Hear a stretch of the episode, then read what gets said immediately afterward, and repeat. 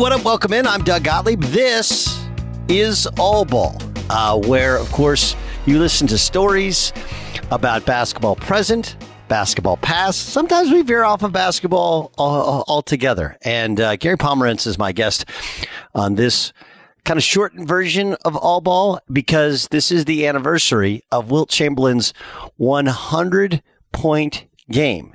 And so instead of getting into the back and forth about uh, about Will's all, Wilt's all time greatness, or maybe even talking about present day selection spots for the upcoming NCAA tournament, or the NBA and how we evaluate current teams. Of course, there's all these nonsensical historical arguments about who's a top 10 player and who's not. I just thought we should get some perspective on something which is really one of the maybe the most remarkable record in all of sports. You know, so many of these records are going to be or have been broken. Right? From Babe Ruth and Roger Maris, obviously, to Henry Aaron's record, whether you think that Barry Bonds broke it on the up and up, I do not. I still consider Henry Aaron the all time home run king. Um, and I think that Roger Maris is still the single season home run king. That said, 100 points in a game is in the in an NBA is never going to be topped. It's just not. You know, if Jordan couldn't do it, if Kobe couldn't do it, um, it stands to reason that even Steph Curry couldn't do it, even though it feels easier in terms of three versus two and the volume of possessions and the pace of the game. That said, uh, it's a record that we don't know a ton about. Right? Like if I was to ask you about the 100 point game, you might know it was in Hershey, Pennsylvania. You remember the Will Chamberlain holding up the 100 on a piece of paper. And outside of that, you really don't know anything, right? So let's dig in. Let's find out. The man who wrote the book on the 100 point game is Gary Pomerantz. He joins us now on All Ball. So, Gary, this uh, this book is amazing because it talks about something. It's probably I don't know top five most referenced sports moment, sports stat, sports accomplishment that there, I believe, isn't any taped footage of? Like, what is there actually footage of the game? No, uh, all that exists because there were no TV cameras there. Is uh, the fourth quarter tape of the play-by-play call on WCAU radio. Bill Campbell made the call, and that's it. Other than that, I mean, this thing was like a sunken galleon just resting on the ocean floor. Everyone had heard of it, as you say, but nobody knew anything about it. So, so why? What what led you to want to write write this book? So when I was a, uh, a kid, I was in LA. And, um, you know, in the early 70s, I saw this old muscled up Wilt Chamberlain playing for the Lakers, wearing his yellow headband, you know, um, a defensive player primarily, shot blocker, rebounder. And I'm thinking, how did that guy score 100 points? Of course, what I came to find out, it wasn't that guy who scored 100 points. It was an earlier version of that guy. 7'1, 260 pounds, ran the floor like a train. Um, you know, I mean, I would go so far to say is that Chamberlain, um, a, a decathlete, a basketball sensation. If you judge athleticism purely uh, on the criteria of size, speed, strength, and agility, then Chamberlain might have been the greatest pure athlete of the 20th century. And if not, he's at least in that conversation. So, so you decide, okay, I want to, I, I want to write this book about this moment where there is very little historical record. It's not that everybody doesn't know it exists; it's that there's just very little. What's the process like? How do you how do you even start such a project? So the first thing you do is find the players who are in the game because they're the central figures in in the event. And then it was finding, you know, people like Harvey Pollack, the noted statistician forever, part of the NBA for 60 years. He was uh, a statistician that night and PR guy and everything else for the threadbare operation of the Philadelphia Warriors in 1961. Um, and then I even put in a note in the uh, Harrisburg newspaper, Harrisburg being 13 miles away. It's where the Knicks stayed that night when they came to play in Hershey, um, asking anybody if they were at the game to reach out to me by email, phone, whatever. And they and I heard from maybe 10, 12 people. Um, how many of them had actually been there, I couldn't tell, but there were a few that clearly were there because their stories were interlocking and overlapping or corroborating other stories I'd heard about the game. This so is like this is like detective work. It is it's like detective work for an unsolved crime. well, I think uh, the Knicks did view it as a crime. They knew that if this guy scored 100 points, people would be talking about it 60 years later. Why did they play in Hershey, Pennsylvania? Well, the NBA was not the NBA of today. Today, it's you know glamour, glitz, exploding lights. Back then, it was a lounge act. It was a league in search of itself. The old joke was the the PA announcer would introduce the starting lineups and then would introduce each fan. There's Doug from Hershey and Phil from Harrisburg. I mean, there weren't many people, Doug, in the, in that crowd. They said 4,124, but even that is suspect, I think, because I know of a number of kids who snuck into the arena in the usual time tested ways. And I know that Eddie Gottlieb, the skinflint Flynn, owner of the Philadelphia Warriors, you know, famously inflated his crowds. And Gotti, as he was called, he was round, but his crowd counts never were. 4124, 4,124. That's the official attendance in Hershey. Okay, so you're starting to kind of piece things together.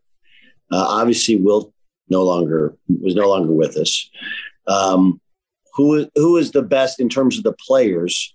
Who had the best kind of clearest recollection with the most? I don't want to say integrity, maybe credibility. Well, you know, I also wrote a book about the crash of a small commuter plane. And, you know, there were mostly survivors. There were some who perished in this crash. And I would go to one, then an interview, then the next. What, what plane? What, what plane? Uh, it was a Delta commuter, an Embraer 120, uh, 29 people aboard going from Atlanta to the Mississippi coast, an obscure plane, no one famous on it, 29 aboard, a crew of three, 26 passengers. And it crashed, and the people um, had time to get out, but they had to run through fire. And ultimately, 10 died and 19 survived. And I spent time with 18 of the 19. There's always one who doesn't want to be interviewed and uh, piece together what they saw, what they experienced, what they knew. This was about three years post crash. Well, here's a basketball game now that I'm trying to reconstruct 40 years uh, post crash. One of the most interesting people for me to interview was Darrall Imhoff, the former center at Berkeley, who won uh, a gold medal with the 1960 U.S. Olympics team in Rome. And Darrall had the unenviable task of covering the Dipper that night. And he, used, he told me that you know, every March 1st, in other words, the eve of the anniversary of the 100 point game, he would break out into hives and get rashes, knowing that people were going to call. Um, Darrall only played 20 minutes of that game uh, and, uh, and fouled out. He fouled out. And that meant the Knicks' next tallest player was six foot eight rookie Cleveland Buckner, who was kind of built like a flagpole. You know, he was very thin and, and couldn't hardly muscle up to Wilt, but Imhoff, I met him in Eugene, Oregon at the U.S. Basketball Academy where he worked at the time. Darrall has since sadly passed away.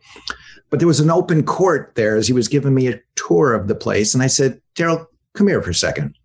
And we went down into the key. I said, I want you to show me how you covered Wilt. What I really meant to say is tried to cover Wilt uh, that night. Now, uh, Doug, I'm 5'11. I'm a poor stand in for Wilt.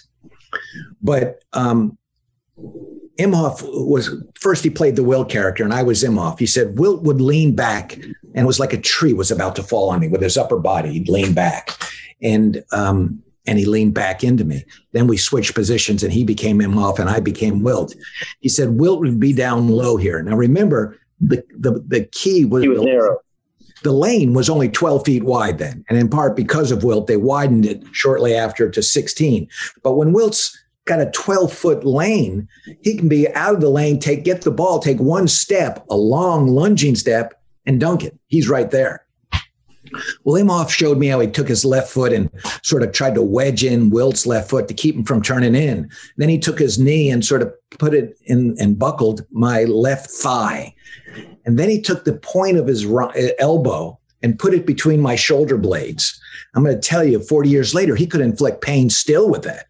I mean, it hurt. This is what he tried to do to Wilt, do anything he could to push him away from the basket. Of course, when Imhoff fouls out, the Knicks have another six foot 10 inch center named Phil Jordon.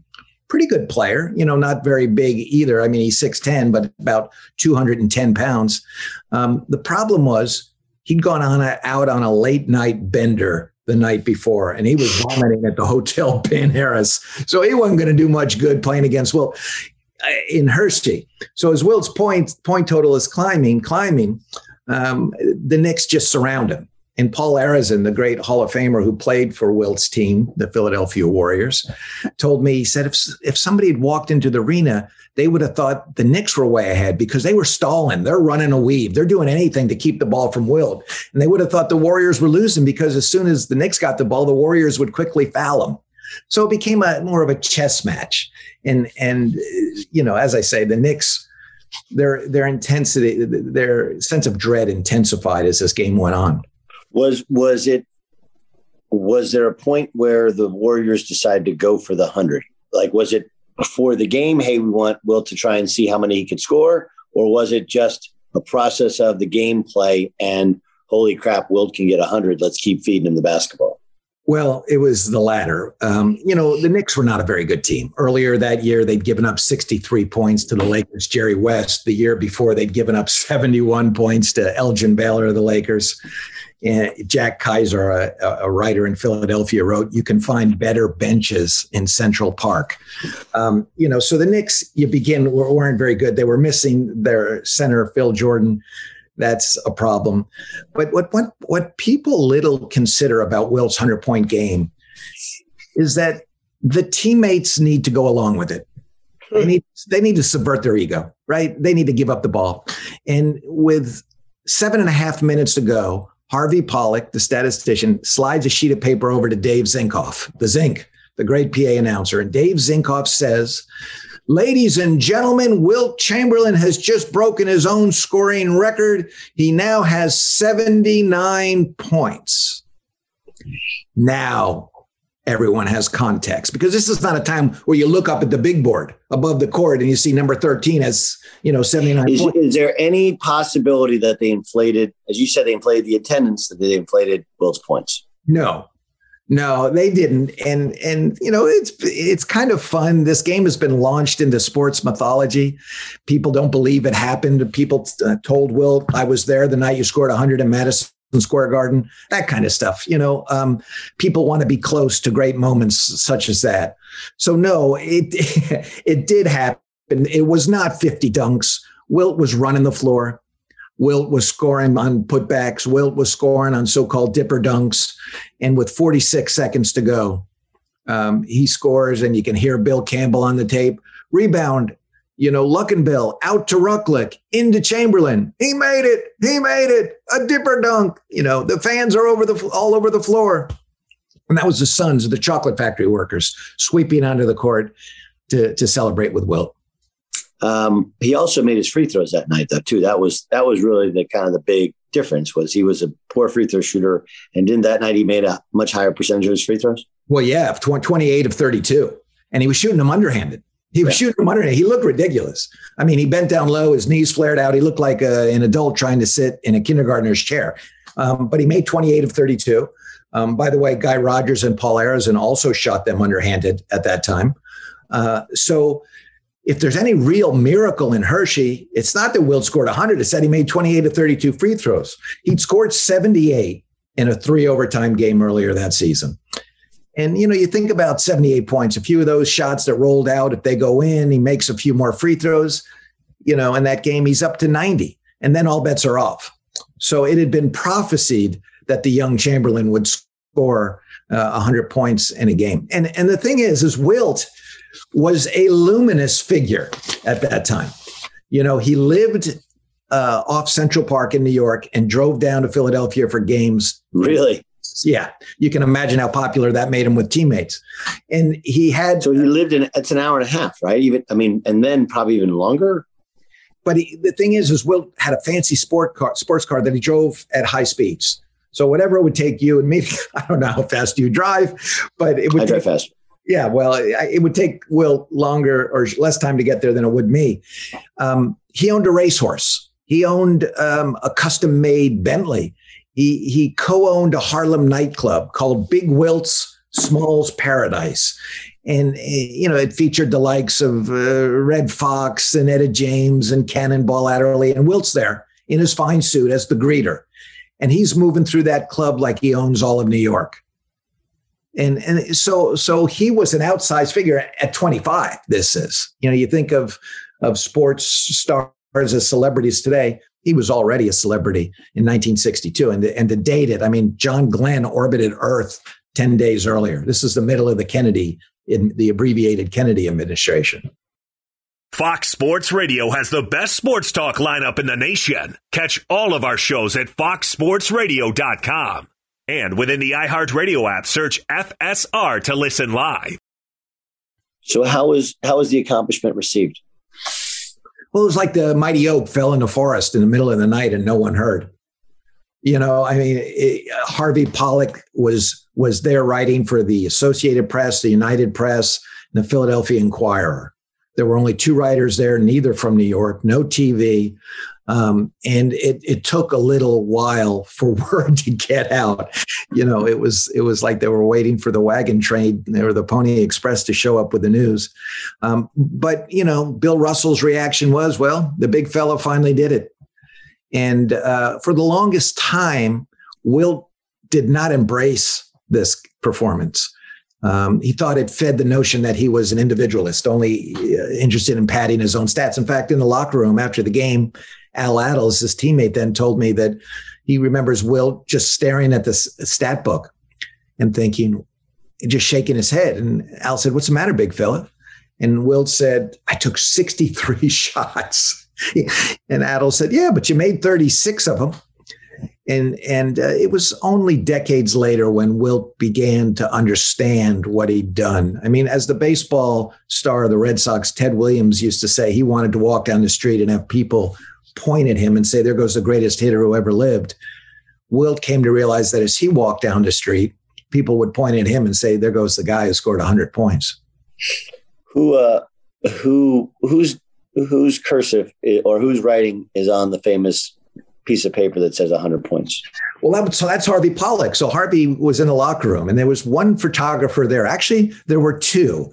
One from the Harrisburg paper, but had other assignments, so he left after the first quarter. So that left one off duty Associated Press photographer named Paul Vathis.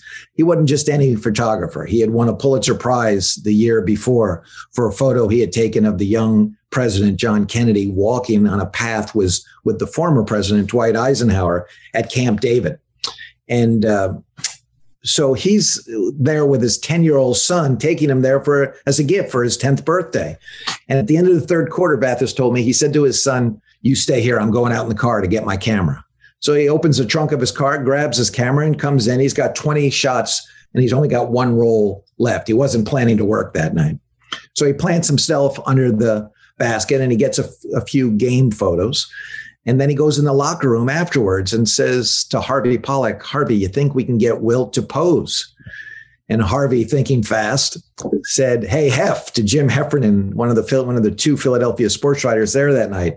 You got a sheet of paper I can borrow, and Heffernan gives him an eight and a half by eleven sheet, and Harvey, in a brainstorm, writes one zero zero, gives it to Wilt, and Wilt holds it up. Now, that's become maybe the most iconic basketball photo ever. Um, and it, it's really, though staged, completely staged, it's, it's a great photo because if you look on the wall behind Wilt, you can see his trousers and a jacket just hanging from hooks. He's on a solitary bench. He's sitting there. His knees are up in his chest. He's his face is covered with sweat. He's sort of smiling sheepishly. You can see one of the good luck rubber bands he always wore at his wrist. It's it's that great moment. It's the Dippers moment. It's the night Wilt scored 100 points. And that's why that photo, I think, will live forever. He wore rubber bands on his wrists? Well, he wore rubber bands too on his uh, socks to keep them from falling down during games. He, it's something that dated back to high school. And he kept two spares, one on each wrist.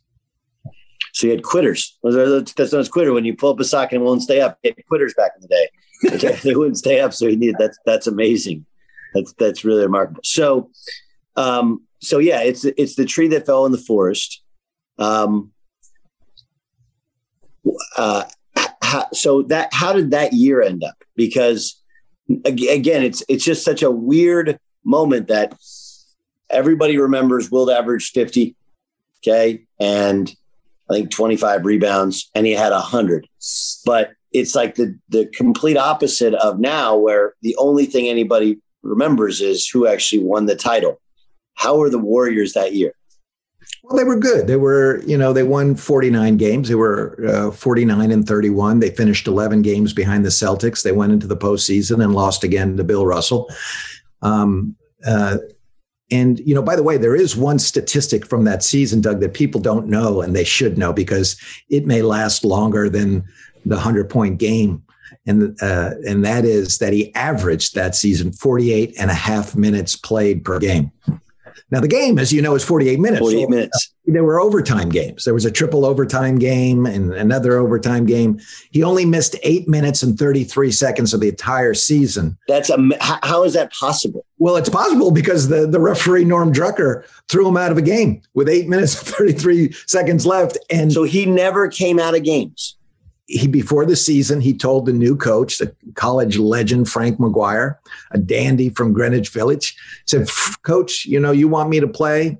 Um, i can't help this team sitting on the bench. And besides if you put me on the bench and then bring me into the game back in it's going to take me three minutes to get this body warmed up. So he was like okay wilty you'll play every every game. And so he did. You know you think of time management of players you know, keeping their minutes down, sometimes not playing them at all, just didn't happen then. So he played all but eight minutes in change of the entire season? Never came out in 80 games other than that one time when he was thrown out. That's more mind blowing than anything yeah. I've ever heard. Yep. Ever I've ever heard. That's that's incredible. That's incredible.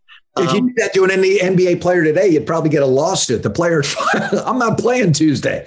Oh, that's a, that's that was my that's my dream to never come out.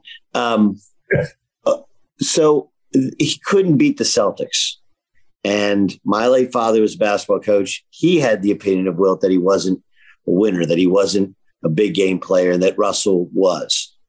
When when you're researching Russell, what was the general opinion of him, other than his incredible physical dominance?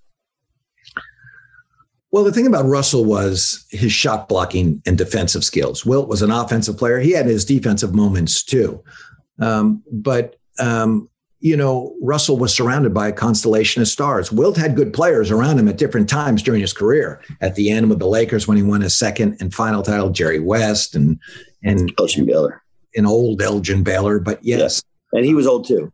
Yeah, right. And and um, you know, one year Wilt uh, playing for the Philadelphia 76ers, led the league in assists and won a title. And he crowed, leading the league in assists, me. He said that'd be like Babe Ruth leading the league in sacrifice bunts.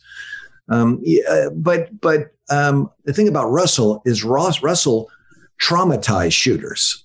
I remember I interviewed Pete Newell for this book, and he had um, coached Cal back in the day. Russell was he's playing at USF, and he said Russell would come like almost out of the shadows and block shots of his best shooters. So, and, and it so traumatized Cal's best shooters that they weren't the same for another three or four games. It's like they still feared Russell, who's not even in the game, is going to somehow appear and block their shot. Um, Wilt traumatized people with his offense. And this year, 1961 62, the big scoring sensation was the rookie, uh, Walt Bellamy. He averaged, he was one of five guys to average 30 points a game that year. And when, you know, Will, Will ramps up his intensity when he plays against somebody who's getting a lot of attention. So here comes Bellamy to center court, shakes will's hand and said, Hello, Mr. Chamberlain. I'm Walter Bellamy. And Wilt shakes his hand and says, Hello, Walter. You won't get a shot off in the first half. And Will blocks his first nine shots inside the free throw line. Now they come back out for the second half tip, which they did then. And, uh, they and Will looks at Bellamy and says, "Okay, Walter, now you can play." And Wilt outscores him 51 to 14 and wins the game. You know, th- that was a, a quintessential Wilt moment, the Goliath syndrome. You know, seven foot one, but he needs to be bigger. And he pump, pumps up himself, and there he is. Um, all these years, all these years removed. Uh, what what is the most fascinating takeaway that people will read this book and go, I mean, I, the stat obviously blows my mind. The idea that there's no live video of it, only the fourth quarter recording, like all of these other things. But for you, with all the time and research you spent, what's the what's the nugget that somebody's going to walk away going that that one I I had no idea, I didn't see coming, and I can't believe.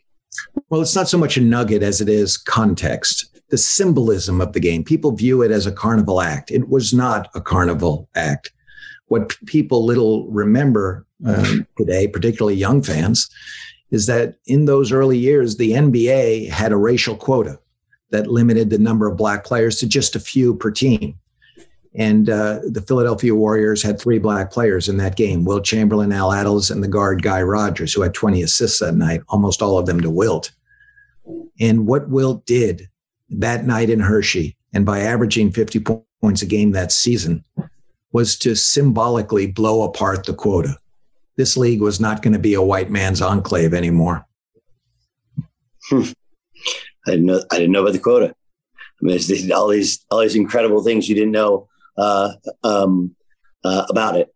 There um, were there were quite a few players, black players, playing in the Eastern League, getting 50, 75 bucks a game on the weekends, who were far superior players to, um, you know, the NBA players on the bench, the white guys, and some of them in the starting lineups as well. And there was a lot of pain in that for them. These interviews I had with some of the early black pioneers in the NBA. Um, it's important for us to remember this. It's it really uh, Chamberlain himself is such a mythical figure, right? You have the 100 point game, you have the, the bragging about the 10,000 women. Now I'm learning about the 48 and a half minutes. Um, I didn't know like he lived in New York and played in Philadelphia. Those things um, are amazing. You mentioned that it took him years to really embrace the 100 points. Did, did anybody tell you why? Why? Why he eventually? What was the moment, or what was the reasoning behind him finally embracing it? I think it was a gradual process. It was almost like when he came to embrace it, it was like a, a, a father embracing his long estranged son. You know that um, it had meaning, and and it was a profound experience for a lot of people. For Wilt, it was just one more mega scoring night. You know the numbers were astronomical that season. He averaged more. He scored more than fifty points 43 times that year. So when he goes into the fourth quarter with 69 points, as hard as it is to for us to in, eh, just put our wrap our arms around that, you know, it wasn't that uncommon. You know, you think today with the change in technology, what would happen if an NBA player goes into the fourth quarter with 69 points? I mean, fans would be tweeting it all over the place. ESPN sound trucks would be circling Hershey Arena if it happened there, although it wouldn't happen in Hershey now um, technology would lift it um, in a way that Wilt's 100 was not lifted. Look, when Kobe scored 81 points in a game in 2006, that too against the last place team, the Toronto Raptors, 15 minutes after he, he scored his 81, you could buy a DVD of it online. Right. And and I wish we could have had a DVD of Wilt's 100 point game on the one hand. On the other hand, it's it's it lives in the imagination. It's launched into mythology. You know it's it's a part of americana now. It's a piece of americana like andy warhol's soup cans. You know wilt chamberlain's 100 point game. It's uh, it's a moment that i think the golden state warriors the lineal descendants of of wilt's philadelphia warriors should embrace more. They should they should um, you know promote the fact that it it's their guy Wilt Chamberlain, who later, by the way, moved out. And after he scored 100 points, that season ended. The team was sold to San Francisco, and they became the San Francisco Warriors. And the next year, Wilt for that team in San Francisco averaged 44.8 points a game, and then 37. And then you know another season, half season, he averaged about 36 points a game. Just still astronomical numbers, not 50, but still statistical outliers in the you know in the history of the NBA numbers that only Wilt Chamberlain could have produced. Amazing. Like I, I was thinking Rushmore of great individual single game accomplishments. It's on any, it's, it is, I, I cannot, I'm trying to think like, you know, I'm, I'm trying to think if there's, if there's who the, what the other three would be in, yeah. in American sports. Yeah. I mean, Gale Sayers had a game, the running back of the Chicago Bears, and I think it was 1963, playing on a muddy, rainy day in Wrigley Field, scored six touchdowns, you know, um, produced 336 all purpose yards, returned a punt 80, 85 yards for a touchdown, caught a pass. I mean, just had one of those, one of those games. But basketball allows numbers to be built to the stratosphere in ways that other sports don't. And, and, you know, baseball, a guy's not going to hit 12 home runs in a game. No, Reggie's, Reggie's three home runs in the World Series is, is probably baseball's moment that, that compares. And, and, Maybe, but three versus a hundred. I mean, 100. no, I, I I understand. I'm I'm just like on the fly thinking what possibly could match up. What like that's that's how powerful this moment is. There really isn't anything, and it's not like well, there's a couple guys that had 90. Like nobody hit 90. Nobody at 85. Nobody at 82. They, I mean, eh, you know, Kobe's 82 is like the new base camp from which to climb up Everest to get to you know this right but you have to have three point shots even to make that happen right so and which wilt didn't have but wilt did have a 12 foot lane right fair enough so fair, fair enough and Phil Jordon. So he had, he had the, Just yeah. the sheer volume of, of shots is remarkable. The volume of free throws, you know, so he shot was it 63 shots and 32 free throws? Correct. The whole thing is nuts. The it whole is, thing is- it, it's nuts, and and some of it's just the magic of 100. You know, um, yeah. in our culture, it suggests a perfect score on a test, a century. Yeah. You know, there's something uh, golden about it. Yeah, no, 97 doesn't do it. 102 doesn't, do it. His teammates would would point out that he he got called for defensive goaltending three times in that game. So really, he scored 106. 106. Yeah. yeah. That's amazing. Um, Gary, thank you so much for joining me. This is fascinating to anybody who loves the game and maybe even history. Like it's it's more of a historical piece than just about sports, right? Because you're painting the picture of a completely different era and a moment in time which everybody knows but doesn't actually know. Is that is that a fair fair to say? Yes, fair to say. And that's why I went after it in this book, Wilt 1962, because um, it matters. That's a moment that needs to be uh, understood, not just known, but understood. I mean, the idea that Wilt Chamberlain goes out to, you know, uh, the the land of the Amish, um, to this utopian chocolate town, a company town in Hershey, and and does you know commits really a revolutionary act that makes a, a statement about race, um, is amazing. It is amazing, Gary. Thank you so much for your time, and I really, really appreciate it. I enjoyed talking with you. Thanks for having me on. Thank you, Gary. What an interesting look, right? At a historical moment that you know of, but until this pod you didn't know about. I hope you appreciate it. Hope you enjoyed it. Uh, my thanks to Gary for sharing that time with us. A reminder, you can pick up his book on Amazon or go to Barnes & Noble, or of course, there's the Audible book as, as well. A reminder, the Doug Gottlieb Show is daily, 3 to 6 Eastern Time, 12 to 3 Pacific on Fox Sports Radio, the iHeartRadio app. Wherever you downloaded this podcast, you can download that as a podcast as well. Thanks so much for listening. I'm Doug Gottlieb. This is All Ball.